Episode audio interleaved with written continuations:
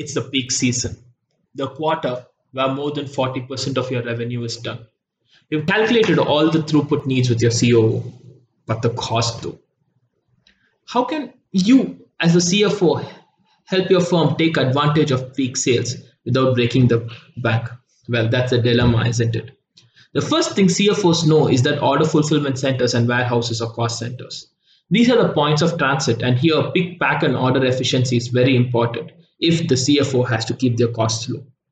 So, pick, pack, and order efficiency is nothing but the time taken for a warehouse worker to pick the units, pack it for each and every order. For every second shaved off in the process, the CFO will save a lot of dough. Also, with rising warehouse space, the CFO must control costs at every level and this can affect the bottom line of a firm.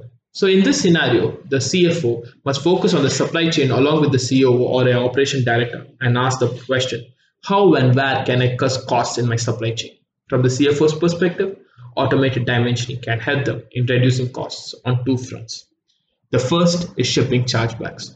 With transportation charges being on the higher side, a good automated dimensioning system at a price point of say 2,500 to $5,000 or at least at lowest of $150 per month can help them have more accurate dimensioning, leading to lower chargebacks and fines.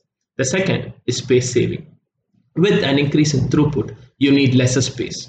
By experience of our customers using our vMeasure automated dimensioning system, we have seen an 20 to 25% efficiency improvement in picking and packing times.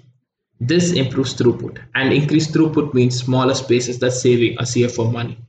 This is some of the ways CFOs are aided by a firm's usage of automated parcel dimensioning systems. This is Alphonse, the product manager of VisAI Labs, and this is the Logistics Insight for today. Bye.